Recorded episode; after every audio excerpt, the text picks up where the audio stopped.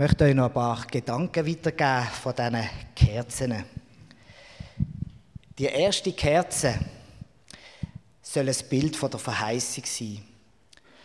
Eine Verheißung, dass alles, was im Meer ist, was so zerrissen ist, was im Meer kämpft, dass das soll zu einer Einheit bildet werden. Und dass das Licht, Lichtsymbol, äh, symbolisiert auch die Gegenwart von Jesus Christus, dass das in mein innere Chaos soll dringen und etwas Gutes daraus machen. Die zweite Kerze soll uns auch daran erinnern, dass es in unserem Leben viele Gegensätzlichkeiten gibt. Zum Beispiel zwischen Mann und Frau, zwischen Jung und Alt. Aber das Licht, das soll unser Miteinander betonen, unser Miteinander stärken. Und zwei Kerzen brennen immer heller als eine. Und wenn all das Gegensätzliche einfach darf verschwinden in unserer Familie, dann leuchtet umso mehr auch das Licht Jesu in uns und in unserer Gemeinschaft. Und die dritte Kerze, die soll ein Symbol sein von unserem Menschsein, von unserem Lieb, von unserer Seele, von, von unserem Geist. Und alles soll eigentlich vom Licht Jesu durchströmt werden. Und die vierte Kerze, die steht für alles Irdische, fürs Alltägliche. Die Adventszeit ist eine Verheißung, dass unser alltägliches Leben also unser Schaffen, unser Miteinander, unser Essen und Trinken, unsere Sorgen und Nöte vom Lieb Jesu Christi möchte eins gemacht werden und durchleuchtet werden.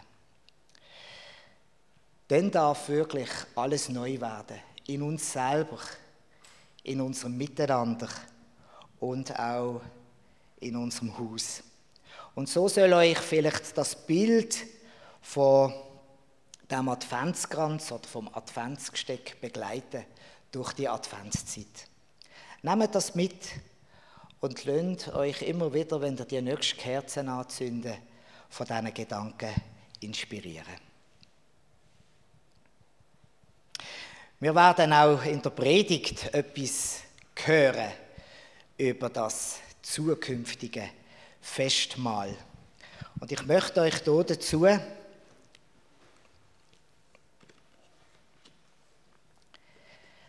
einen Abschnitt lesen aus Jesaja 25. Und zwar vom Vers 6 weg. Und der Herr der Herrscharen wird auf diesem Berg allen Völkern ein Mahl von fetten Speisen bereiten, ein Mahl von alten Weinen von fetten, markigen Speisen, von alten, geläuterten Weinen. Und er wird auf diesem Berg die Schleierhülle wegnehmen, die alle Völker verhüllt, und die Decke, womit alle Nationen bedeckt sind. Er wird den Tod auf ewig verschlingen, und Gott der Herr wird die Tränen abwischen von jedem Angesicht und die Schmach seines Volkes hinwegnehmen, von der ganzen Erde. Ja, der Herr hat es gesprochen. Und an jenem Tag wird man sagen, seht, das ist unser Gott, auf den wir gehofft haben, dass er uns rette. Das ist der Herr, auf den wir hoffen. Nun lasst uns frohlocken und fröhlich sein in seiner Rettung. Was für ein schönes Bild. Die wo Gott uns geschenkt hat, indem er seinen Sohn Jesus Christus geschickt hat. Und wir können Weihnachten feiern. Stefan, darf ich dich bitten?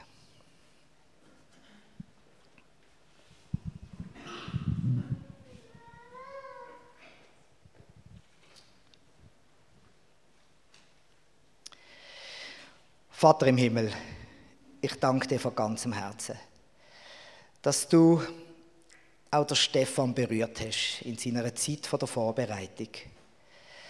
Dass du ihm einfach gezeigt hast und ihm etwas aufs Herz gelegt hast, was er uns heute weitergeben kann. Danke, Heiliger Geist, dass du da bist, wo uns inspiriert, wo unsere Gedanken füllt, wo unsere Gedanken gut macht, sie leitet damit es gut rauskommt. Und so danke ich dir, einfach, dass wir heute dürfen dieses Wort hören.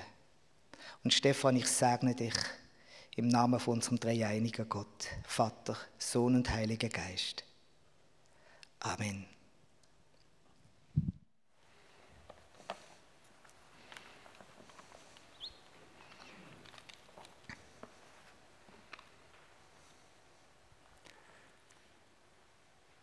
Wir hören auf Wort aus der Heiligen Schrift, aus dem Buch Offenbarung, Kapitel 19, Vers 7 bis 9. Oder wir hören dann auf ein paar andere Worte, aber das sind auch ganz schöne. Das ist das Lob von Gott aus dem Maul von Säugling und das ist auch ebenso schön. Offenbarung 19, Vers 7 bis 9.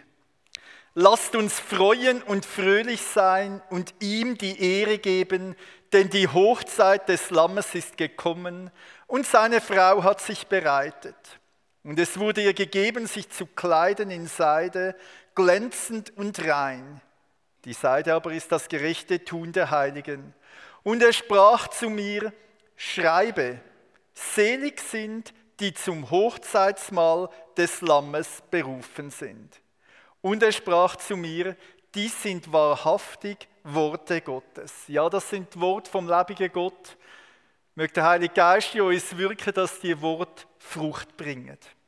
Was für eine großartige Vision von einem himmlischen Hochsigsmahl.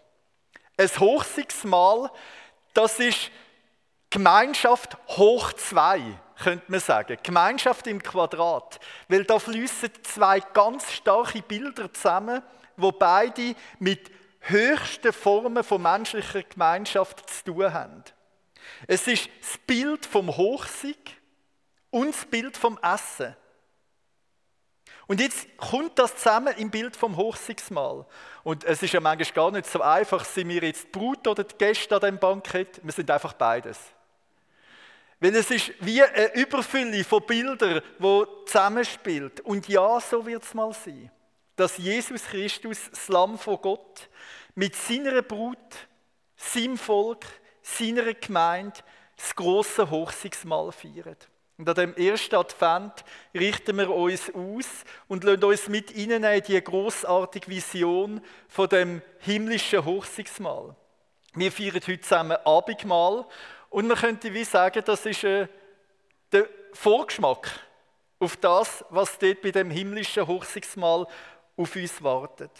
Beide Bilder, Hochsig und Essen, drüllen sich um enge Gemeinschaft. Beim Hochsig ist es die eheliche Gemeinschaft, beim Essen die Tischgemeinschaft. Und nicht zuletzt wegen dem starken Gemeinschaftsakzent sind es Bilder, die die Bibel braucht, um unsere Beziehung zu Gott beschreiben. Und so möchte ich in der Predigt diesen beiden Bildern nachgehen. Ein Bild von der ehelichen Gemeinschaft, ein Bild von der Tischgemeinschaft. Und ich mache es beides mal so, dass ich zuerst bei uns Menschen anfange und dann frage, was hat es mit Gott zu tun? Und dann das zuspitze auf die Frage vom Abendmahl. Zuerst also zu der Hochsieg.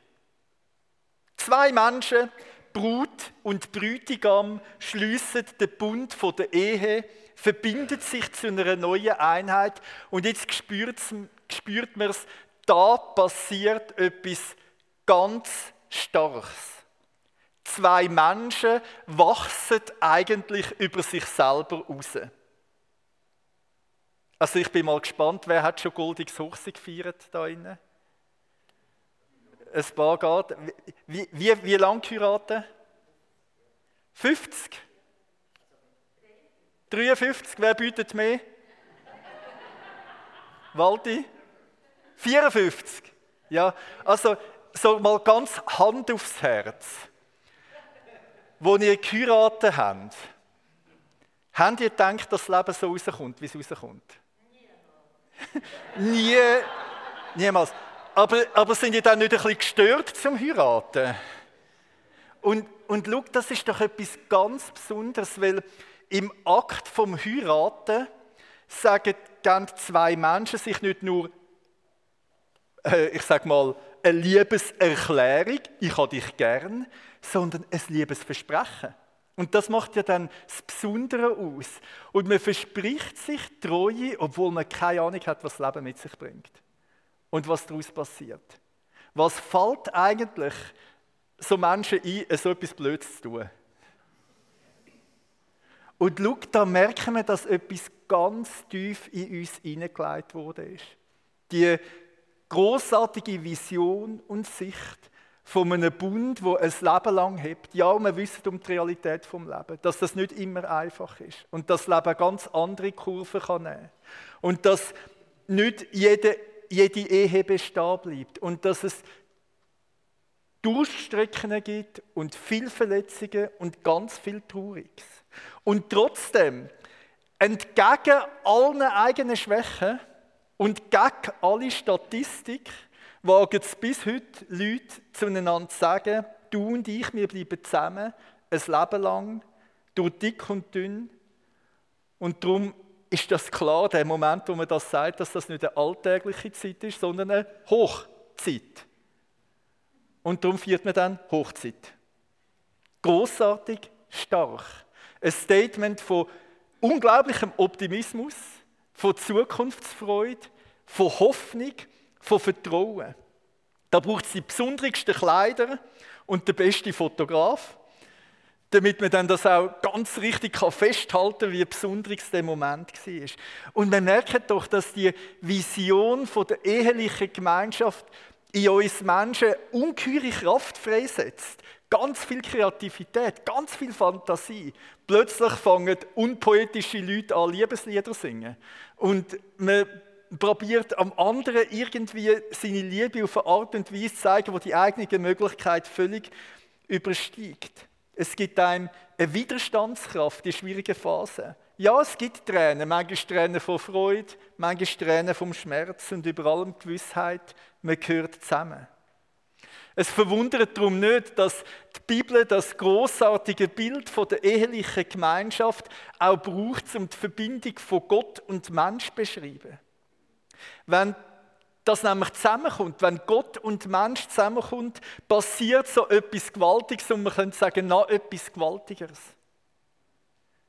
So präsentiert sich Gott als Brütigam für sein Volk, als der, wo um sein Volk wirbt, wo es rausruft aus der Sklaverei von Ägypten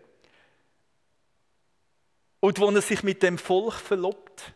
Ein Bund, mit dem Volk eingeht, Treue verspricht und haltet, durch alle Täler und durch alle Ungehorsam und durch alle Untreue vom Volk von Gott durch. Und es ist darum nicht zufällig, dass in der Passafir, in der jüdischen Tradition, das Hohelied gelesen wird. Also das großartige Liebeslied, wo man in der Bibel findet, wo uns einen, einen riesigen, tiefen Eindruck gibt und Einblick in die Kraft von der zwischenmenschlichen Liebe. Und jetzt liest man das an der Passafir. Also dort, wo man sich daran erinnert, dass Gott das Volk von Israel aus Ägypten befreit hat und weiß wieder neu, da gibt es einen Gott, der uns gern hat, wo mich ruft, wo mich befreit vom Bösen und wo mich in seine Gemeinschaft mit ihnen nimmt. Befreiung aus der Sklaverei von Ägypten ist die große Liebestat, wie Gott sich seine Brut erwirbt. Und so sagen es dann die Propheten auch. Nur ein paar kleine ausgewählte Beispiele. Jesaja 54, 5 bis 6. Denn der dich gemacht hat, ist dein Gemahl. Der Herr der Herrscharen, das ist sein Name. Und der Heilige Israels ist dein Erlöser. Der Gott der ganzen Erde wird er genannt. Denn wie eine verlassene Frau und eine, die tief gekränkt ist, hat dich der Herr gerufen. Und wie könnte er die Frau der Jugendzeit verwerfen? spricht Gott. Oder der Hosea sagt so, ich will dich mir verloben auf ewig. Hosea 2, Vers 21. Und der Apostel Paulus schrieb der Gemeinde in Korinth, ich habe euch verlobt mit einem einzigen Mann, damit ich Christus eine reine Jungfrau zuführe.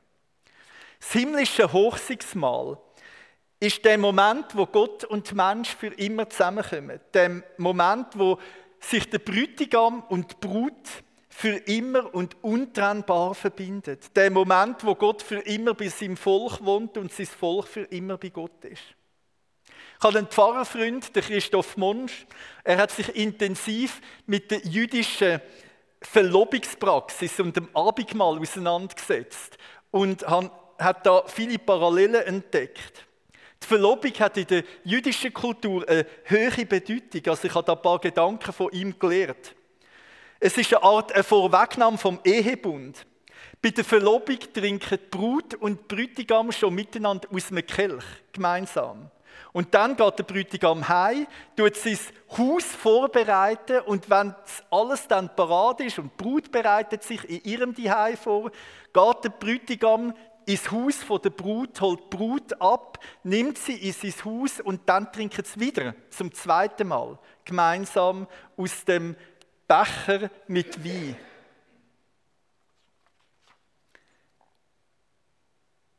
Und jetzt ist Jesus mit seinen Jüngern zusammen, gibt ihnen einen Becher mit Wein und sagt, das ist der neue Bund in meinem Blut. Es ist wie ein Verlobungsakt. Und dann macht Jesus die himmlische Wohnung für uns parat. Es gibt eine neue Schöpfung. Und wenn die parat ist, kommt er und holt seine Brut, wo sich da auf der Erde parat macht. Und dann wird wahr, was Jesus bei der Einsetzung vom Abendmahl gesagt hat in Matthäus 26, 29. Ich werde von nun an nicht mehr von diesem Gewächs des Weinstocks trinken, bis an dem Tag, an dem ich es aufs Neue trinken werde mit euch in meines Vaters Reich. Es ist wie der Brütigam, wo jetzt zum zweiten Mal aus dem Becher mit Wein trinkt und seine Brut heimholt. Und dann im endzeitlichen Hochsigsmahl trinkt Jesus, das Lamm, der Brütigam, zusammen wieder mit der Brut aus dem Kelch und viert Hochsig. Das ist einfach eine Parallele aber wir können mit dieser Parallele sagen, dass wir also in so einer Art wie Verlobungszeit leben. Wo Jesus uns mit in den neuen Bund genommen hat. Und wo wir jetzt in der Vorbereitungszeit auf die himmlische Hochsicht leben. Wo Jesus eine neue Schöpfung für uns parat macht. Und wo die Gemeinde sich als Brut parat macht da ist die Rede von diesen seidenen Kleidern, die guten Taten der Heiligen. Und das muss man jetzt nicht im Sinn von Werkgerechtigkeit lesen, sondern in der Freude sich von der Vorbereitung auf den Jesus, der wiederkommt. Und dass sich das ganze Leben von denen, die sich mit ihnen nennen, in den Bund, auf den, auf den Brütigam hin ausrichtet. Und jetzt ist die Adventszeit die Zeit, wo wir auch wenn wir das ganze Jahr an das denken können, aber in einer besonderen Art und Weise nochmal sagen, ja komm Herr Jesus, komm und hol deine Brut, komm und nimm uns heim zu dir. Und wir können sagen, wenn wir miteinander Abendmahl feiern, ist das hm, wie ein bisschen Verlobung, wo Jesus zu uns sagt, ich gebe mich ganz her für dich, mein Lieb und mein Blut, ich schließe mit dir den Bund ich habe dich gern, ich verlobe mich dir für ewig und ich mache für dich eine neue Schöpfung parat. Und wo wir dann sagen, Jesus, das in mir, mit allem müssen Mensch sein.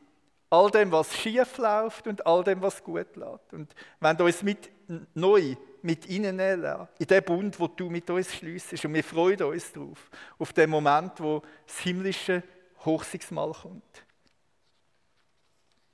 Jesus, du bist unser Bräutigam, dich haben wir gern. Zu dir kommen wir. Es ist das erste Bild und jetzt das zweite Bild, das vom Essen. Das ist mir etwa genauso nöch wie das von der Ehe. Aber irgendetwas bei uns merken wir ja. Essen unter Menschen ist mehr als nur Nahrungsaufnahme. Es ist nicht das Gleiche, ob ich einfach irgendetwas mir reinstopfe oder mit Leuten am Tisch sitze. Und Tischgemeinschaft macht etwas mit uns. Essen ist der tiefste Ausdruck von Gemeinschaft, wo wir miteinander haben. Und wir alle wissen, wie wichtig die gemeinsamen Zeiten am Tisch sind. Und wie schwierig das Zusammenleben ist von Menschen, wenn man nicht zusammen essen kann. Also Corona-Zeit hat das nochmal einiges äh, deutlicher gemacht, wie viel von dem verloren geht, wenn man einander nur virtuell am Bildschirm sieht und nicht miteinander am Tisch sitzt. Und dass es einfach nicht das Gleiche ist. Und dass Tischgemeinschaft eine Form ist, wo mehr ist, als dass man jetzt nur gerade zufällig am gleichen Tisch sitzt, sondern dass in der Tischgemeinschaft durch das gemeinsame Anteil haben am Essen man auch Anteil aneinander überkommt. Und dass Tischgemeinschaft um ein Ort ist, wo auch zu einer Lebensgemeinschaft wird. Und das ist die Erfahrung in der Familie, das ist die Erfahrung in Wohngemeinschaften, das ist Erfahrung in einer Gemeinde. Wer in einer WG lebt, weiß das sehr genau. Es gibt sozusagen die funktional WG und es gibt die Tischgemeinschaft WG. Und das ist nicht das Gleiche. Und jetzt ist das Bild von der Tischgemeinschaft, von der sozusagen der Form, wo man merkt, man gehört zusammen, man sitzt miteinander am Tisch, man teilt ein Stück vom Leben miteinander. Und wir spüren auch, wie schmerzhaft das ist, wenn man aus einer Tischgemeinschaft ausgeschlossen ist. Wenn man nicht willkommen ist am Tisch. Und wir spüren es umgekehrt, wie gut es das uns tut, wenn man an einen Tisch eingeladen wird. Wenn gemeinsames Essen darf passieren Wir haben jetzt gerade Freitag, Samstag ein Seminar an der STH Basel zusammen mit der Universität Freiburg. Sehr interessant, wo wir aus äh, verschiedenen Konfessionen und christlichen Richtungen uns Gedanken über die Frage gemacht hat, wie man den Tag mit Gebet strukturiert. Und es ist eine Zeit wo wir nicht nur miteinander darüber nachgedacht haben, sondern wir haben auch miteinander gegessen, haben miteinander gebetet. Und es hat eine Schlussrunde gegeben, wo alle Studentinnen und Studenten können sagen, wie sie das Seminar erlebt haben. Und erstaunlicherweise haben sie gar nicht so viel über die guten Referate geredet. Sondern über das Zusammenbetten und über das Zusammenessen am Tisch.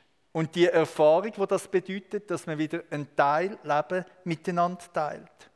Menschliche Tischgemeinschaft ist darum neben der ehelichen Gemeinschaft ein Bild, wo auch die Bibel braucht, um Beziehung zu Gott zu beschreiben. Wie zeigt sich dann die Gemeinschaft, wenn der verlorene Sohn heimkommt zum barmherzigen Vater und dann sagt er, ja, ist gut, bist wieder da. Nein, was gibt's? Ein Fest, das Mastkalb muss geschlachtet werden, man feiert, man freut sich. Selbstverständlich. Gemeinschaft findet am Tisch statt. Das muss gefeiert werden. Und wenn Jesus eine Liebe hat zu den Zöllner und den Sündern, wie hat sich die gezeigt? Er hat sich einladen lassen, er hat mit ihnen gegessen und er hat sich sogar am Vorwurf müssen aussetzen lassen, er ist ein Fresser und Weissäufer ein Freund der Zöllner und der Sünder. Und die Linie gibt es schon im Alten Testament. Am Sinai so gibt es eine ganz spannende Szene im 2. Mose 24, sind der Mose und der Aaron mit den Ältesten auf den Berg gegangen. Und dort, so steht es, haben sie Gott gesehen. Etwas von Gott. Und das ist ganz eindrücklich. Und dann steht dort, und sie haben auf dem Berg gegessen und getrunken. Sozusagen vor dem Herrn, mit dem Herrn, in der Gegenwart von Gott. Gegessen und getrunken.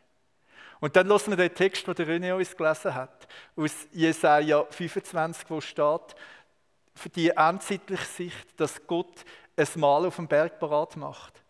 Für alle Völker. Nicht nur für den Mose und den Aaron und wie da sind, sondern dass das, was die erlebt haben, dort am Sinai, dass sie in der Gegenwart von Gott gegessen und getrunken haben, dass es jetzt mit äh, mit uns allen passiert. Ein fettes Mahl mit feinstem Wein und Fleisch. Die endzeitliche Gemeinschaft von Gott, von Gott mit seinem Volk wird also nicht nur als eheliche Gemeinschaft beschrieben, sondern auch als Tischgemeinschaft, wo Gott selber der Gastgeber ist und jetzt uns einlädt an seinen Tisch, um mit ihm zusammen zu sein. Ähm, und da geht es natürlich auch um mehr als nur um den Wein. Auf den freue ich mich aber auch. Äh, bin dann gespannt, wie dann der dort ist. Also ich, ich denke immer, also wenn Jesus schon dort äh, im Bericht von Johannes 2 äh, in Kana also wunderbare, gute Wein aus Wasser kann machen, wie viel mehr wird denn das der himmlische Wein sein, oder? Also super. Aber, aber jetzt wissen wir noch viel besser ist, dass wir mit Jesus am Tisch sitzen.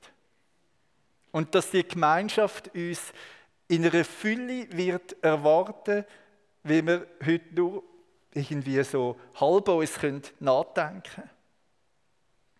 Und jetzt ist es auch nicht schwer, auch da Parallelen zum Abendmahl zu sehen. Abendmahl als Tischgemeinschaft mit unserem Herrn. Am Tisch vom Herrn sind wir mit ihm verbunden und wir sind miteinander verbunden. Und so wird uns das Abendmahl auch nicht nur zu einem Verlobungsfeier, sondern auch zum Vorgeschmack auf das himmlische Bankett, wo eines auf uns wartet. Wo wir mit unserem Herz zusammen sind und er in unserer Mitte wohnt. Und jetzt in dem Bild, und damit komme ich zum Schluss, jetzt in dem Bild vom, vom Hochsigsmahl kommen beide Linien zusammen. Das Fest, dass zwei Menschen, Mann und Frau, sich gefunden haben, dass Brut und Brütigam zusammengefunden und jetzt am Tisch sitzen miteinander. Eheliche Gemeinschaft und Tischgemeinschaft. Gemeinschaft hoch zwei. Die Bilder fließen ineinander hinein in die große Vision, dass Jesus, der Bräutigam und die Gemeinde, seine Brut, für immer zusammen sind. Und wenn wir Abendmahl feiern, haben wir Teil an dieser grossen Wahrheit. Im ersten Abendmahlsgebet, wo uns nach dem Neuen Testament überliefert wird, heißt es etwa so, dass am Schluss von dem Gebet hat gesagt, die Welt soll vergehen. Gnade soll kommen. Maranatha, komm Herr Jesus. Amen. Es ist die Wahrheit, dass man merkt, beim Feiern vom Abendmahl passiert schon etwas von dieser neuen Schöpfung, ansatzweise. Ein kleines Häppchen von dem, was einisch uns erwartet, wenn wir dort sind. Und wir können sagen, wenn wir schon heute die Gnade erfahren können, beim Feiern vom Abendmahl Gemeinschaft mit Jesus haben, wie viel mehr erst dann? Maranatha, komm, Herr Jesus.